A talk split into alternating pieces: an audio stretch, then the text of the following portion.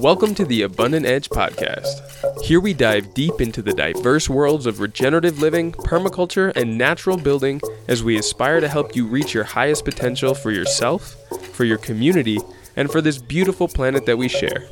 As always, I'm your host, Oliver Goshey, and I'm thrilled to guide you through this week's episode, so let's jump right in.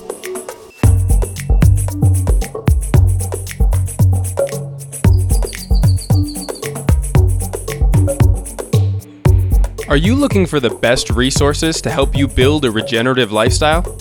New Society Publishers has been a leader in sustainable publishing for over 30 years. They publish good news and solutions for individuals and organizations seeking to change their lives so that they may change the world for the better. Their company mandate goes far beyond the single bottom line of profit. They care deeply not only about what they publish, but also how they do business. They believe in the authors that they take on and the works that they bring to the marketplace. From sustainable living to progressive parenting, New Society Publishers has the books you need to help build a better world.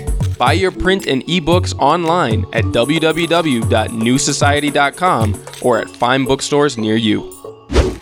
Chelsea Green Publishing, an employee owned company, is recognized as a leader in content about regenerative agriculture, organic farming, homesteading, local food, restorative living, and diet focused integrative health publishing expert authors that bring in depth practical knowledge to life with books, ebooks, and audiobooks. Go to chelseagreen.com and enter code EDGE30, that's capital E D G E 30, at checkout to receive a special discount on your next print book purchase. And be sure to sign up for their newsletter and stay up to date on new releases and audiobooks. Chelsea Green Publishing, cultivating change from the ground up. My guest today has been a big inspiration to me and has been a leader in regenerative design pretty much before that was even a term. Bill Reed is an internationally recognized practitioner, lecturer, and authority in sustainability and regenerative planning, design, and implementation. He is the principal in both Integrative Design Incorporated and Regenesis, two organizations working to lift green building and community planning into full integration and evolution with living systems. Bill is also the author of many technical articles and contributed to many books, including the seminal work Integrative Design Guide to Green Building. He is also a founding director of the U.S. Green Building Council and one of the co founders of the LEED Green Building Rating System. Bill has consulted on over 200 green design commissions, the majority of which are LEED Gold and Platinum and Living Building Challenge projects. He is also a keynote speaker at major building and design events, as well as a guest lecturer to universities throughout Europe and North America, including Harvard, MIT, Princeton, and the University of Pennsylvania. I've been looking forward to connecting with Bill for quite some time, and this interview did not disappoint. We talk at length about Bill's design process and the perspective needed to remain open to the full scope and context that a design might affect. Bill warns of the dangers of going into a design job looking for problems to solve and projects to implement before understanding and listening to the place and the people in it. The insights from this interview were quite profound for me, and I hope this will spark a larger conversation about what regenerative design is and has the power to do. But before getting too long winded on this intro, I'll turn things over now to Bill. Hey, Bill, thank you so much for taking the time to be with us today. It's a pleasure to have you here. Thanks, Oliver. Delighted to be here. Nice to meet you. Well, look, I've already researched and followed your work for quite some time, but for the sake of our audience, would you mind giving us a little bit of your background? Tell us about when your passion for the environment really uh, started to ignite and how that is translated into your design philosophy. Oh, that's a long story, but I'll try to make it reasonably quick. I was um, turned on to Lewis Mumford when I was in eighth or ninth grade in high school, and I became a, a regional planning geek. And um, my whole idea was to be an architect and then a, a regional, urban and regional planner. Um, I could see when I was in college, though, I couldn't make sense of it, but it, planning made no sense to me because it all seemed to be dealing with zoning and uh, economic issues and political issues. And it wasn't until a few years later, in the late 80s, that I realized that what had been missing, and no one was able to explain it to me when I was in school, that sustainability as a concept, meaning the environment, how we take care of our, ourselves, was the ultimate purpose in creating quality of life. So once I figured that out, then it was off to the races and trying to figure out how to make apply that from the world of architecture. So I was had ended up graduating with an architectural degree. So my first effort was in passive solar design, uh, way before the passive house movement came out, but this was in the late 70s, mid to late 70s. And but that was more from an energy energy efficiency perspective. We moved into the sustainability movement as a concept in the 80s, and um, that's when the U.S. Green Building Council in the late uh, 1994 was formed.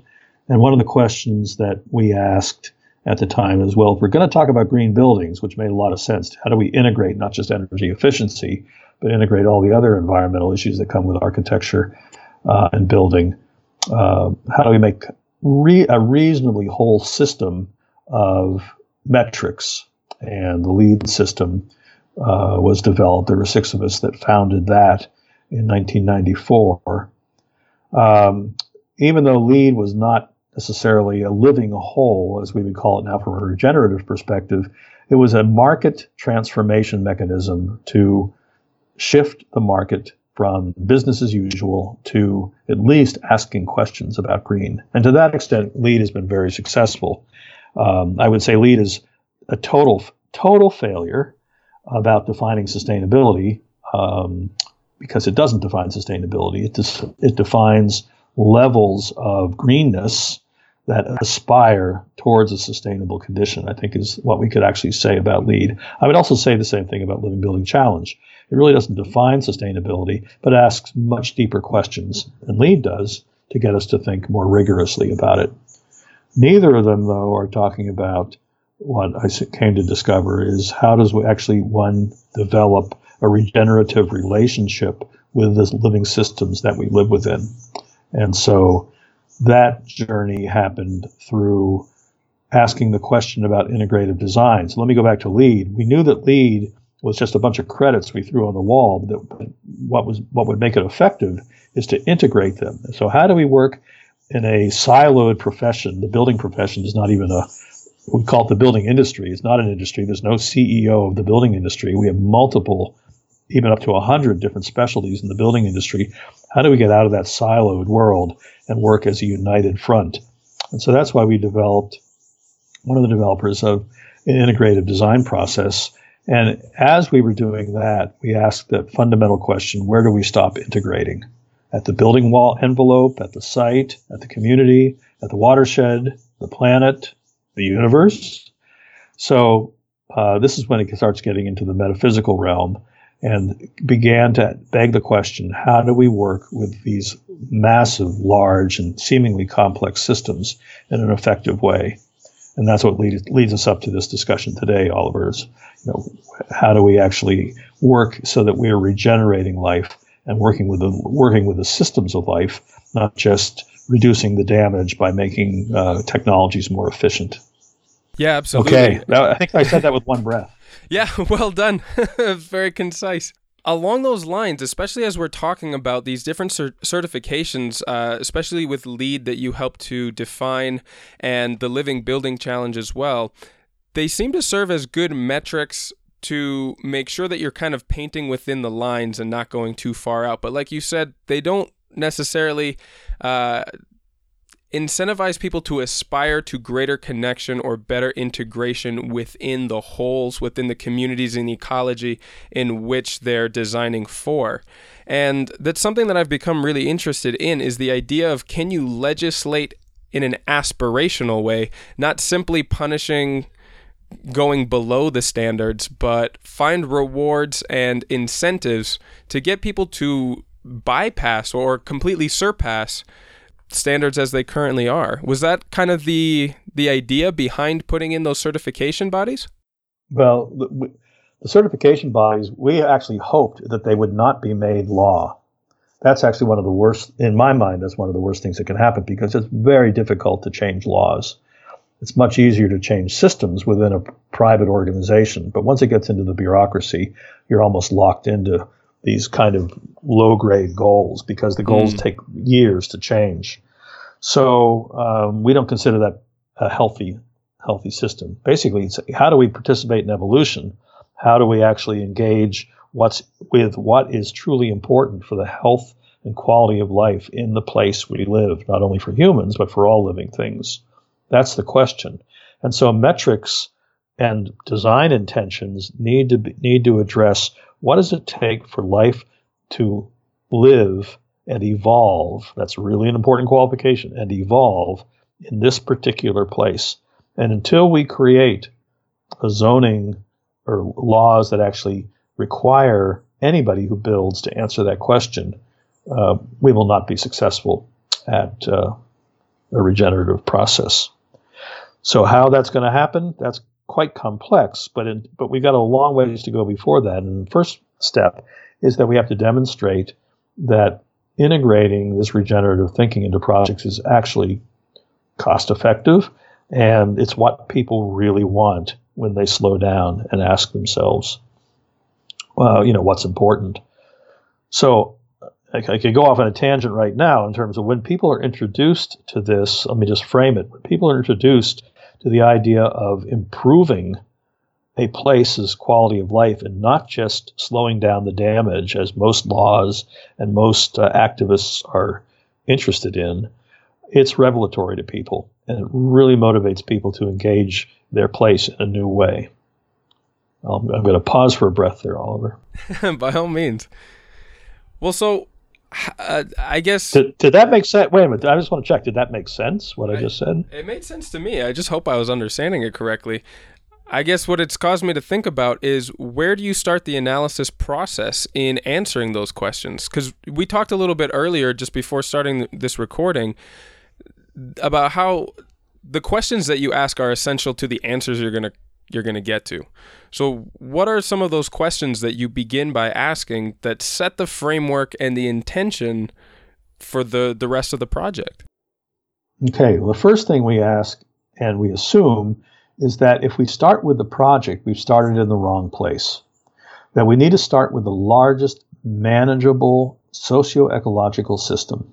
Now, manageable is a big, that's a, that's a wide open word. That's the caveat. But by man, but yeah, but but yet anything's we manage cities all the time.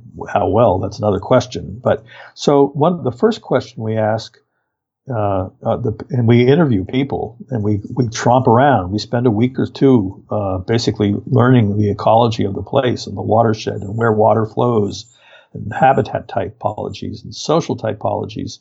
Um, but the first thing we ask is how big is here? That's a question that Helen and Newton Harrison, the ecological artists out of San Francisco, taught us to ask. How big is here? And that is an evocative question. What's really cool is everybody knows how big here is.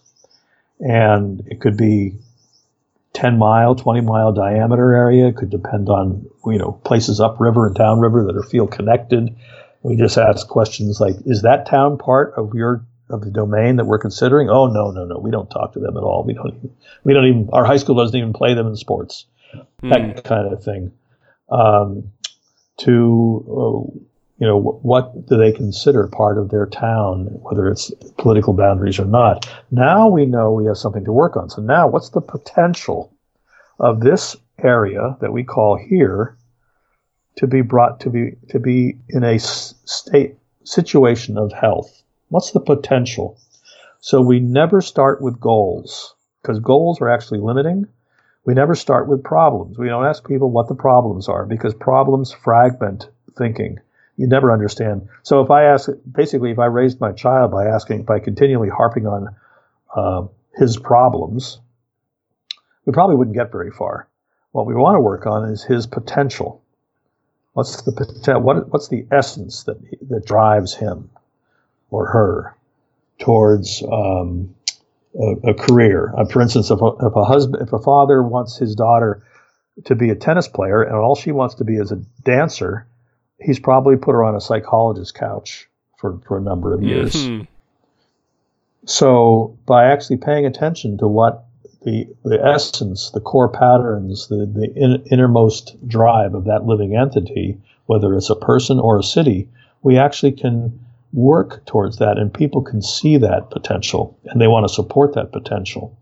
So we help people see the potential, not the problems, of their city or their ecosystem or their village And then we actually enroll or engage people uh, wherever they're interested. But climate change might be one area, mobility, social justice, gender equity, uh, toxicants in the environment, pollution in the water, habitat connectivity, you name it, all those issues. There's hundreds of them. But we find the people that are interested in and energized about their, their particular issue, and we bring them together. We integrate them in service of helping this city, town, village, ecosystem reach its whole, reach its potential. I mean, and that is something you can begin to see shifts right away because what's happening number one you're working at the individual level people's ability to work together. You're working at the group level people's ability to work as interpersonal skills and you're working in service of the system. And we find that we need all those three levels personal interpersonal and system working in in a coherent whole to actually create a long lasting and exciting level of engagement Mm. Kind of giving you a, re- a, recipe here, but but um, that's what I was looking never, for. Well, it's never that straightforward, but basically the the principles are true. And it's what's really interesting is that we rarely get governments who are interested in this because they have their own agenda, and they're really governments are mostly about managing or, or staying or individuals staying in office. They aren't really focused on the quality of life in the whole. What we find out is that by assembling groups of people in service of the health of this system, this how this here, how big is here, the governments actually come along afterwards and say, we want to play too. And uh, we've had chambers of commerce, you know, who are not interested. We've had governments call us up 10, 12 months later and say, we don't know how you're doing it, but this is the best, this is the most exciting thing that's happened to this city in years. We want to play. Mm, they so always want happens, to come on board once the concept is proven and they know it can make them look good. Well, that's true. And but here's the other thing: that what's really happening is we're building a field of I'll go a little woo woo here, positive energy. You know, you you walk by a house with a party, you would say that's it's a good party, it has positive energy, right? say, wow, mm-hmm. I want to go there. Whereas if you walk by a conference room where they're having a pretty violent argument inside, you want to stay away. And that's an example of energy. Those are both examples of energy, good and bad energy. If you create a group of people working together coherently in the service of something larger and meaningful, you've created a field of energy that is a lot faster, a lot more transformative, much more quickly than any checklist of environmental metrics. So people talk about can you scale it? Well, you can't scale life. What you can do is build a field for life to want to propagate. And so it's why we emphasize the idea of field building. And it's not that the metrics are bad, not that we shouldn't use those metrics. It's just that they're insufficient in themselves, unless they build a field. And those metrics actually can serve to build, build a field. But here's the final point is that you have to practice this. There's no such thing as a change management weekend or a change management charrette or a project that's going to change a community. It's basically a community that is in service of this larger potential of this system. And out of that comes the guidance for, for the projects that we work on. It's not that the projects don't get built, but they get built being informed by new thinking. And then that thinking needs to be practiced forever. And so the final delivery of a regenerative project is to build the capacity and capability of the people in that place to co evolve with each other and the place they live, the ecosystem they live within. Mm, I love that's that definition. Regen- I'm going to start working with that. That's good because that's the definition of regeneration. I mean, that's not. It doesn't matter what we call it. We can call it Fred. It's just that unless we are practicing co-evolutionary relationship, and that means forever, we will not have a regenerative condition, or certainly not a sustainable condition. Well, let's go back now to since we're on definitions here, how that separates itself out from sustainability and restoration efforts. Uh, what are we What are we trying to accomplish beyond those first two there? Okay, good. Pretty straightforward. Sustainability means that you are maintaining a system at its best. So maintenance is not uh, thriving life, by the way. Maintenance is just plodding along. And so when we make things efficient, like reducing energy use or reducing carbon in the atmosphere, let's say that we actually can get to zero. We will have just luck, maybe luckily escaped with sustaining the planet, survive, barely survival. You see my point? Yeah, it's definitely okay, so, a diminished capacity there. So, so, so sustainability, as one wag said, sustainability is a slower way to die mm. because we will never reach perfection. So, sustainability, as it's practiced today, is an exercise in efficiency. Efficiency means that you're still doing bad, you're just doing it more slowly bad. Right? Correct. Okay, that's sustainability. Restoration gets us what we call above the line. It gets us into improving the existing condition. Now, restoration, by its, um, let me give you the, the, geeky definition of restoration. It, it certainly does not mean re- restoring something to its original condition. Since life evolves, there is no original condition. But what it does mean, it, restore, it means restoring an ecological subsystem, like a wetland, a forest, beach dune system, riparian corridor, that kind of thing, restoring an ecological subsystem so that it has the self organizing capability to evolve. That's mm. restoration. Now, how do we sustain restoration? Because if we aren't, if we as a community do not understand the workings of that system, why we restored it, why that wetland is important, why that forest is important, the next developer coming along with a shopping mall will say, well, we don't really need that wetland. So you rip it down or you destroy it. So restoration isn't a permanent condition. The only way that we can have a, a, well, there's no such thing as a permanent condition, but the only way that we can actually protect ourselves from doing stupid things in the future is to continually rebirth our relationship and understanding of how life works in the place we live. So, regeneration is a continual process of rebirthing, regenerating our relationship with place. And if it isn't rebirthed, let's just take an, an, an, arbitrary time frame every year. This is why New Year's can be a good thing. Uh, and, and take stock of what we've done and what where we need to go. We will create a declining condition. So regeneration requires us to rebirth not only our relationship with the place we live, but it also requires us to rebirth our relationships with each other. Because if we're fighting each other, we're not going to pay any attention to the system we're part of. So it means what's cool about it, though, is if you can get people to get excited about the place they live, it almost automatically takes care of, it doesn't automatically take care of it, but we then have the tools and the opportunity to begin to address the interpersonal relationships and the individual internal uh, capability to develop as a, as a good human being or as a productive human being. So along those lines, how are you asking these questions that identify the highest potential for a place, a community, or whatever the parameter of here that you've defined might be? Do you have maybe an example you could give? Well, it's pretty straightforward. You look for patterns. So the, the skill set required for this work is tracking. Trackers are basically pattern recognizers. There's lots of trackers. Scientists are trackers in their own way. Uh, certainly, animal trackers are trackers. But basically, trackers don't don't identify uh, just one track and call it call it a day. They actually have to identify multiple tracks to identify that the pattern actually supports their their supposition based on the first track that they saw. So you need proof. So what we do is we look and we help the community look for the patterns that they keep seeing recurring over and over again, the deep patterns. So I'll give you one example, a short one. Uh, town in, in, the western slope of the Colorado Rockies um, had the most diverse ecosystem in one town we've ever seen. Multiple, I mean, thousands of feet of elevation change, fjords, not really fjords, but deep river ca- uh, chasms, mountaintops, mesas, pasture lands, uh, prairie lands, all in one town.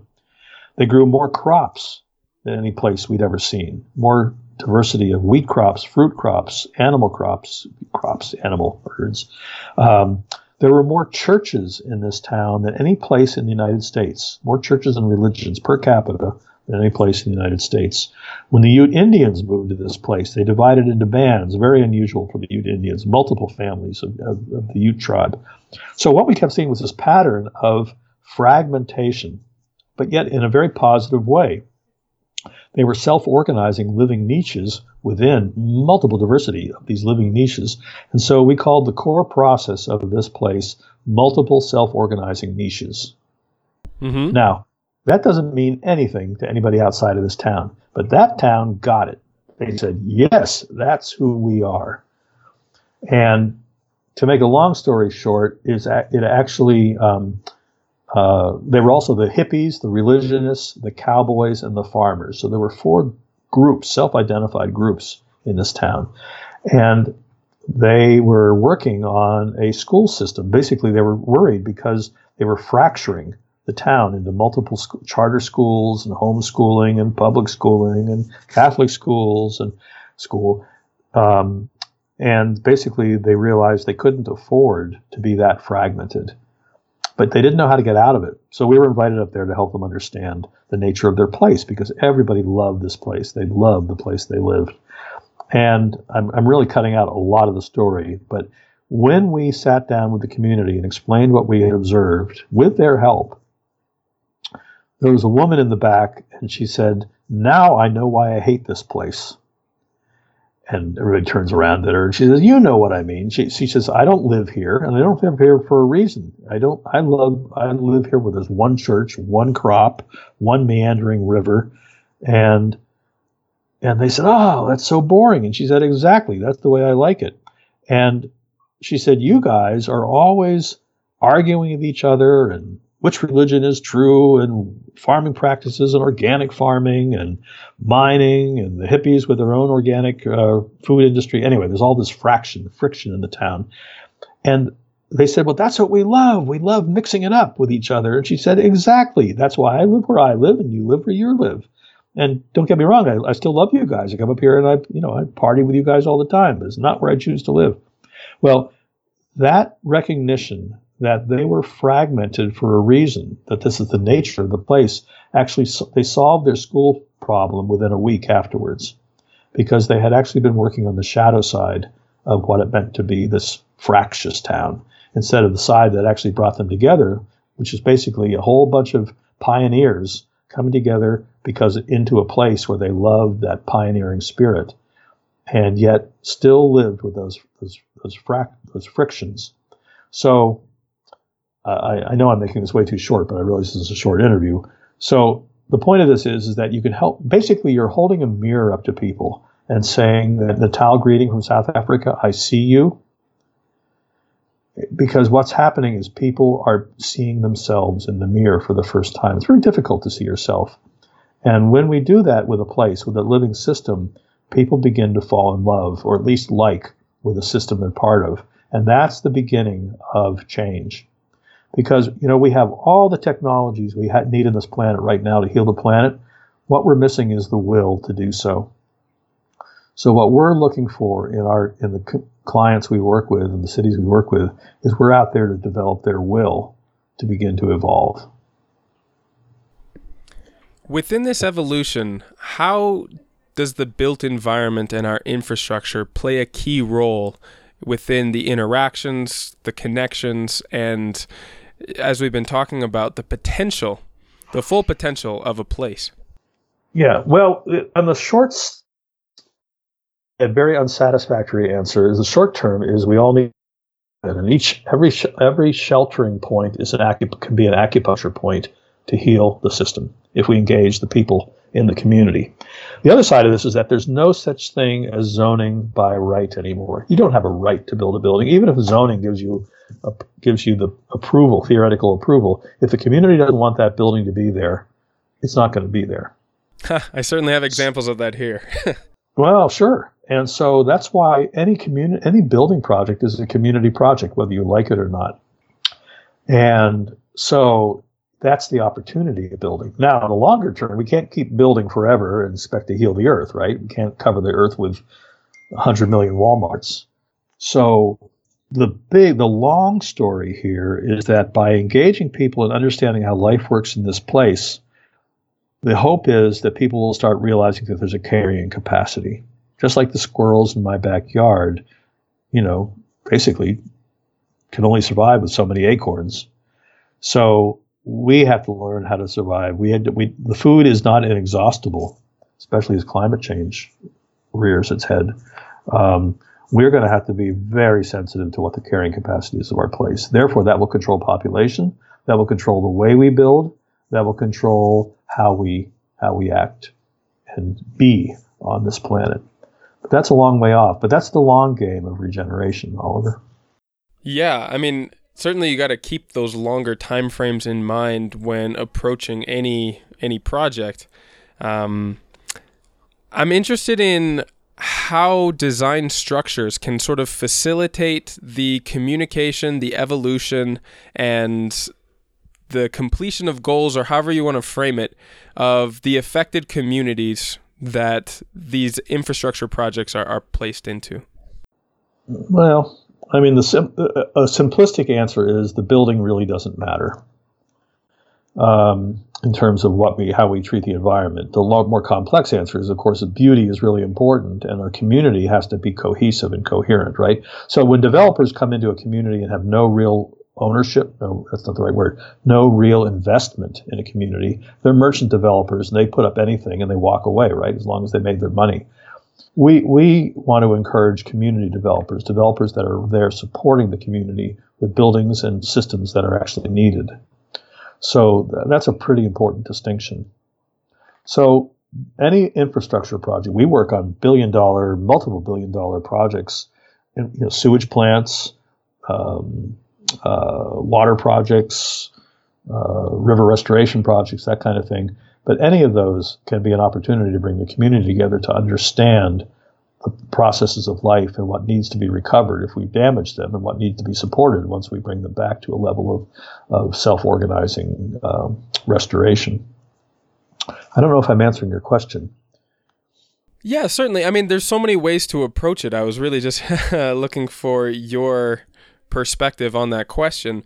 And one of the things that I've seen you talk about in previous interviews and such is the idea of the essence of humility in good design and how that is essential to approach um, whatever the parameters are for a project or an intention before starting. How has that sort of manifested in your process?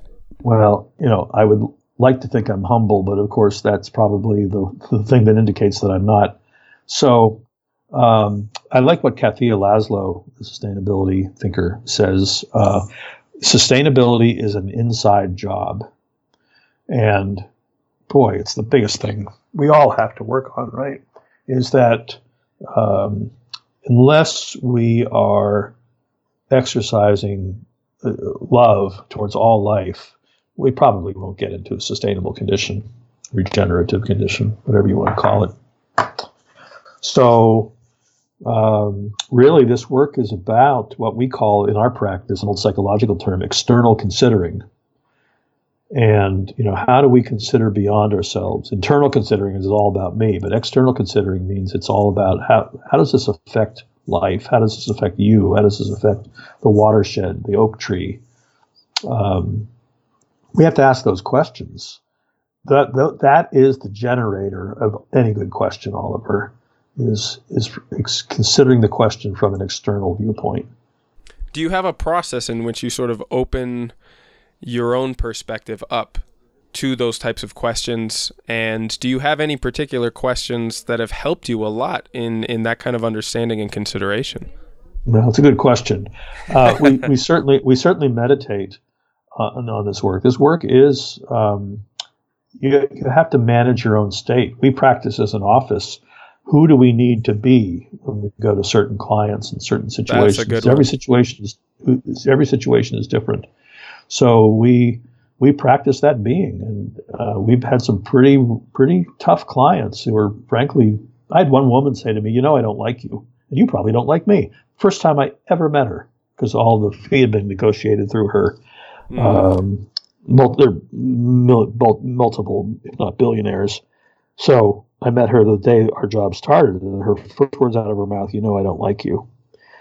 I had no, she had no reason to say that, but apparently she did. So that really set us off to a good start. And I had to facilitate five family meetings with this family over the year, and they were the last place I wanted to be with that woman there. But in order to make them successful, we had to basically get myself in a, into the right being state to be there. And they were great workshops. They were wonderful. And at the end of three, three years later, the woman asked her son in law, she said, So why doesn't Bill Reed like me? She had no memory of saying that to me. Wow. And I wasn't mean to her. I just was. I just didn't want to be. Didn't want to open myself up to being told that she hated me. I mean, nobody does, right? Sure. So but yet it was the managing of that being state that allowed her to ask that question three years later. So this work is inner work, really.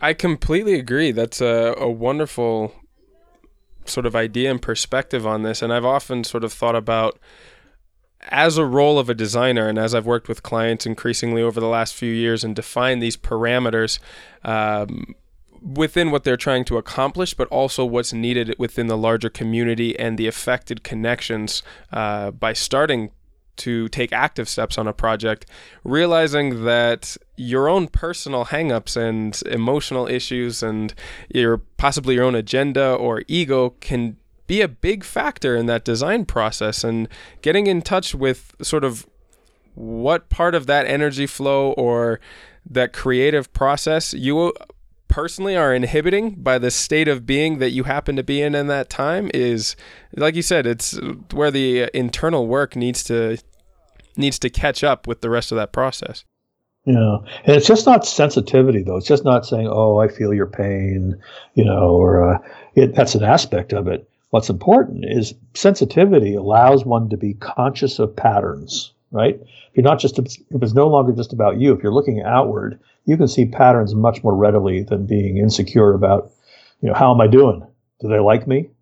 That's um, that would be internal considering. Mm. But external considering is, you know, you, you know, you are not you are not what's important. What's important are these patterns there, and you're helping people see those patterns. And then how do we become conscious of what those patterns mean? And then how do we become creative in solving them and addressing them?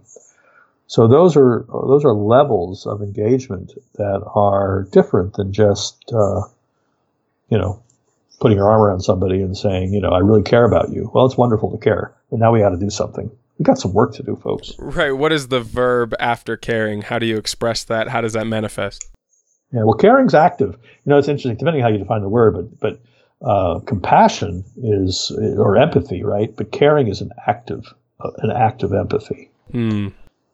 So, how do we actively engage in a process of caring? Is, is really what this work's about. Yeah. Now, for a lot of my listeners, moving towards a regenerative lifestyle is a goal that, that a lot of us share.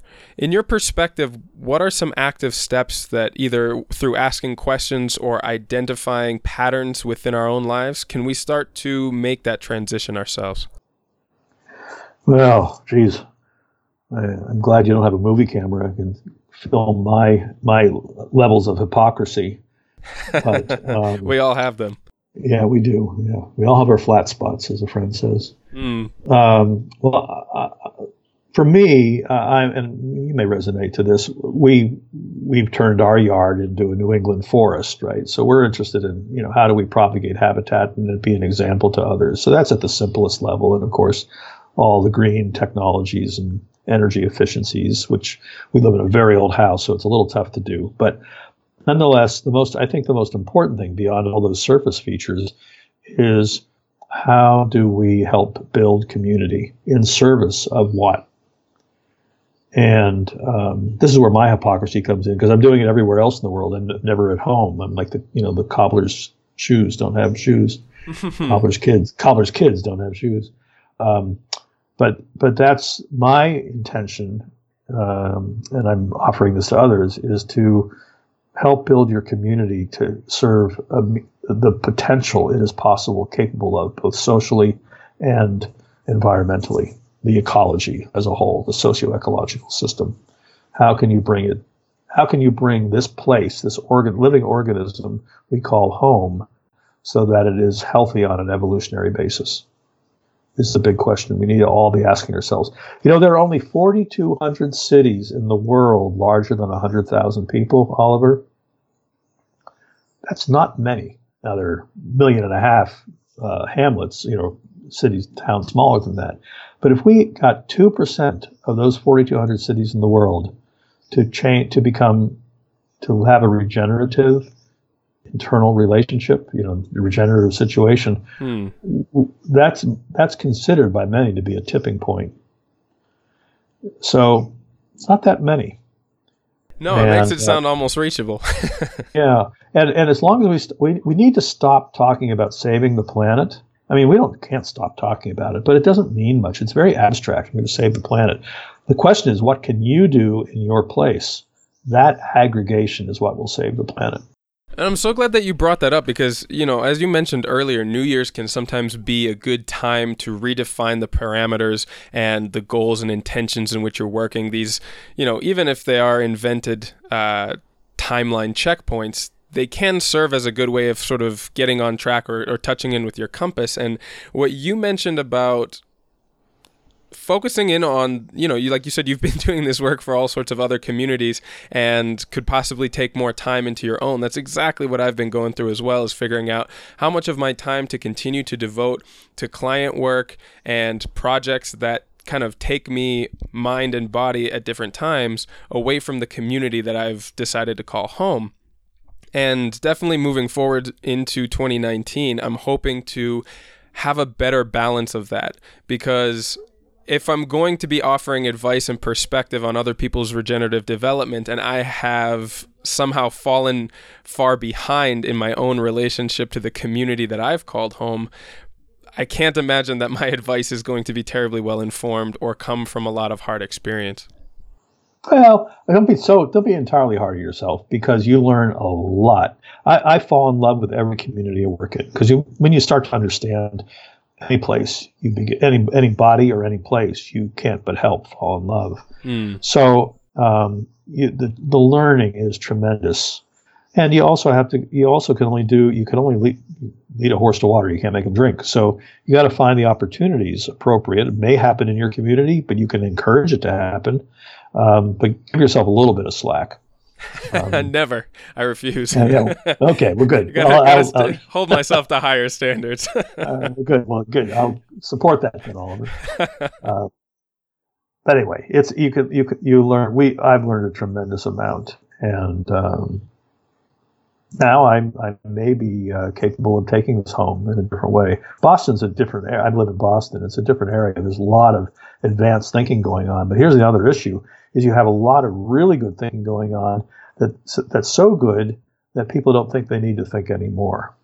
Mm. And so, in a way, I try to go where there's a lot more perceived need than the places that are already doing a pretty good job, even though they're not doing an adequate job.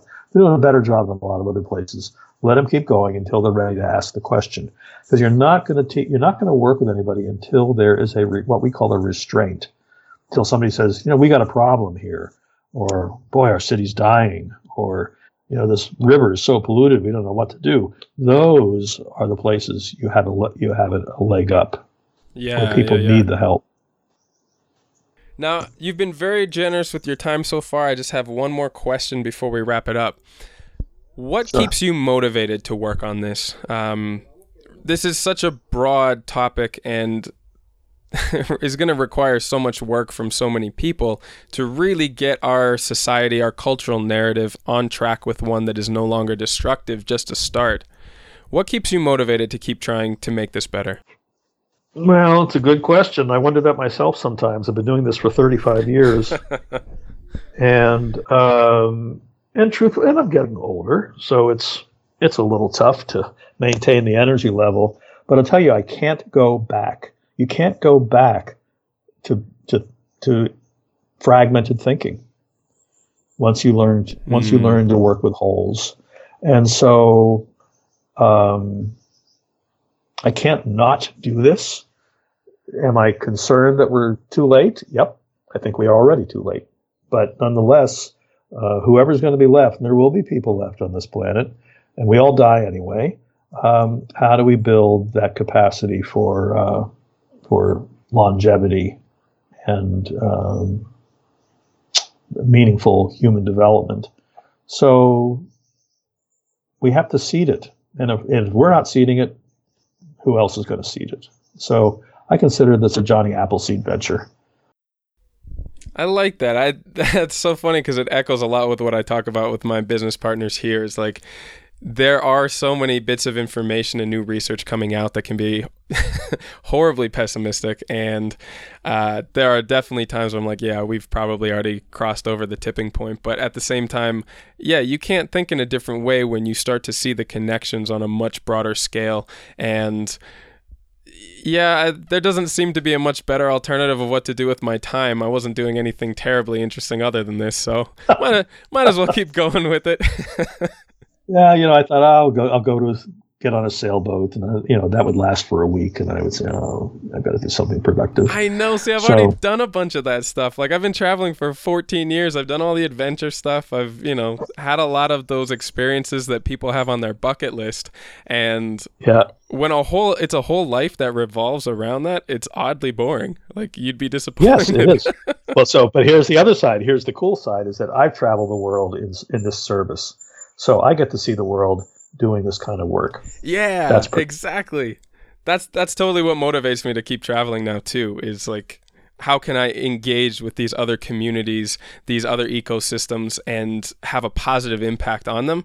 It's reignited my interest in in traveling in general because now there's actually something to do rather than just go and observe and see. Although that is a big portion that you can't neglect if you want to do anything positive.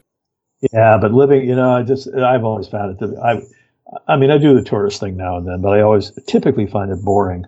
What is really fun is being part of the warp and woof of the fabric of a community, and working with. You see so much more and learn so much more um, by working in the community. So it's the best tourism if you. It really is.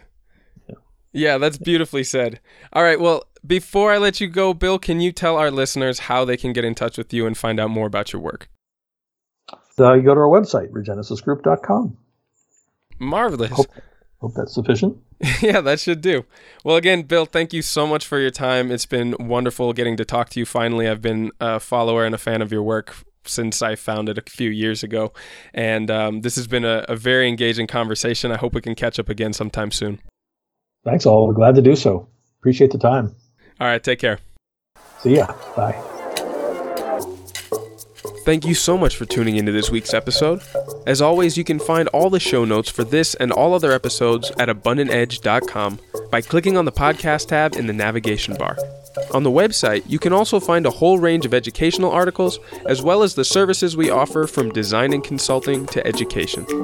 While you're there, don't forget to take a look at the courses and workshops we offer, which are all designed to empower you to take back control of your life by giving you the skills to produce your own food, manage landscapes regeneratively, build your own homes and structures with natural materials, and most importantly, to dream ever bigger about the highest potential that you could achieve for yourself, your community, and the planet that we share. I'm very grateful to all of you who have added comments and send feedback to me. Your contributions help this to be the conversation and dialogue that it's meant to be. For anyone else interested, you can email me and the whole team directly at info at abundantedge.com. And all of your feedback makes these episodes and interviews so much more engaging and help me to give you the information and content that you want. Thank you so much for listening, and I'll see you again in next week's session.